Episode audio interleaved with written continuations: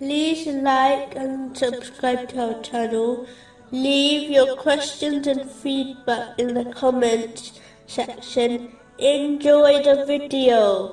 Continuing from the last podcast, which was discussing chapter 22, verse 52.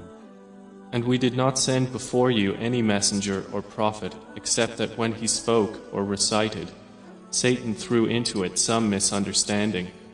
But Allah abolishes that which Satan throws in. Specifically, it was discussing the importance of avoiding the trap of the devil, mentioned in chapter 29, verse 38. And Satan had made pleasing to them their deeds and averted them from the path. Something which helps in situations like this is to mentally take a step back and assess the choices by comparing their pros and cons. Only when the lawful benefit of something outweighs the harm should a person proceed. The other thing, which helps, is to deeply reflect on the consequences of the potential choices, because some choices might be lawful, but if one goes ahead with them, it may make their life difficult in the long run.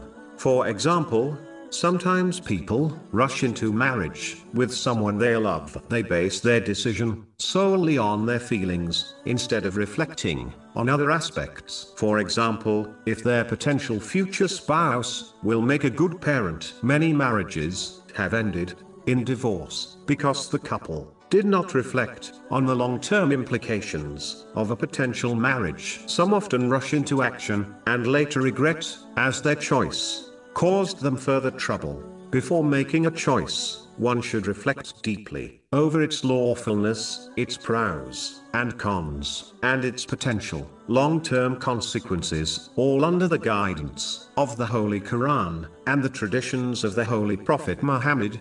Peace and blessings be upon him. Whoever acts like this will rarely make a wrong choice. They later regret